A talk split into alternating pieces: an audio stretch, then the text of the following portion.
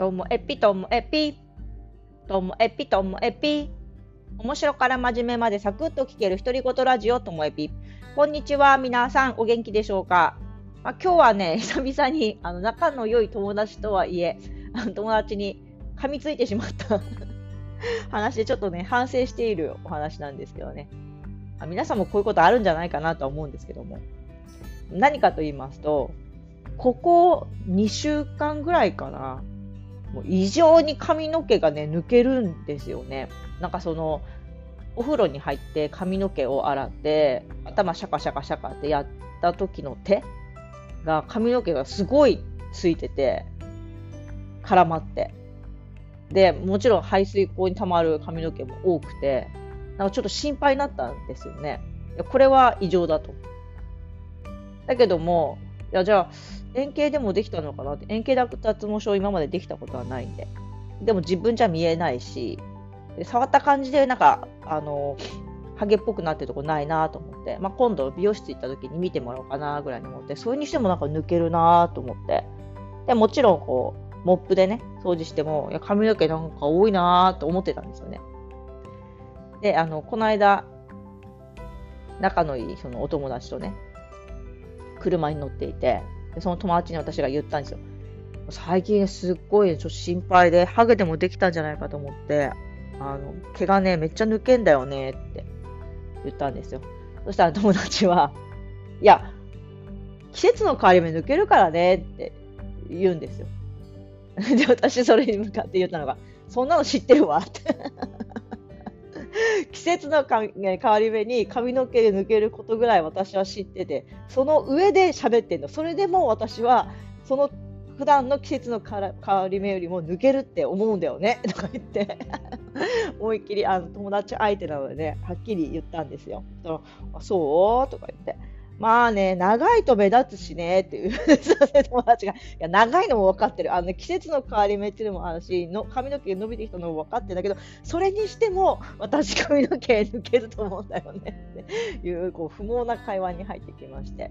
まあ、あの、よくある話ですよね。自分は自分に起こっている出来事のケースがなんか特別なもの何か問題があるんじゃないかなって思いたいけど友達はねいやみんなもそうだよとか私もそうだよっていうことで安心させようとしてる。だから大丈夫だよ。でも私大丈夫いらないんですよ。大丈夫はいらなくって 自分のケースについていろんな可能性を考えたかった。っていうだけなんですよね。これよくありますよね。あの家族でね、話してもね、そんなのみんな同じだよみたいな話をされると、みんな同じだから何？みたいな。みんな同じだから何？もう諦めれってこととか大丈夫ってこととか、そういう問題じゃないよね。人は人、私は私だからみたいな風に私なりがちなので っていうあの感じでした。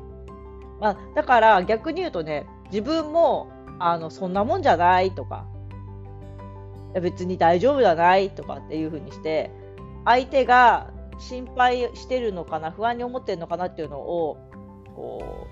うなんかね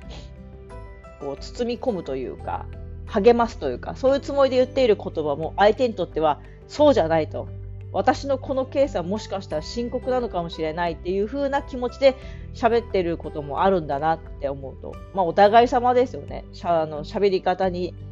かける言葉っていうのを気をつけなきゃなっていうのを改めて思いました。はい。皆さんはどっちのタイプですか？ついついそういうふうに言っちゃいますか？それともちゃんと、あの、話をうんうんうんって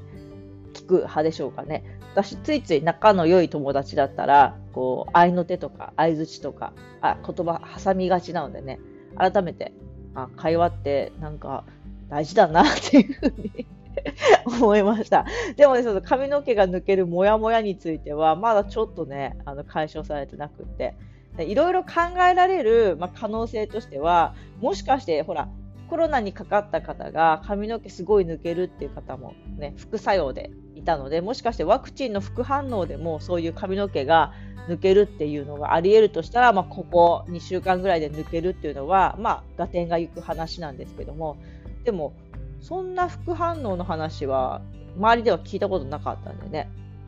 であと髪の毛伸びてきたから余計感じるっていう話なんだけど、でもね、伸びるたって1ヶ月に1センチのペースですから、ね、だとしたら20センチの長さの髪の毛が21センチになるっていう話ですから、全体量としては5%増えるぐらいなんですよ。細かい話ですけども。ただその5%に対して、いや、5%どころじゃないんですよ。私の中で増えたなっていう感じするのがね。だからまあ、長さではないところで私はきっと気になってるんじゃないかななんて思っております。っていうね、ちょっとマニアックな話ですが、やっぱりね、あの、特別と思いたい私と、みんなも同じだから、私もそうだからという友達の、えー、こう平行線で私が思わず食いて噛みついてしまった話でした。今日も最後までお聞きいただきましてありがとうございました。さようなら。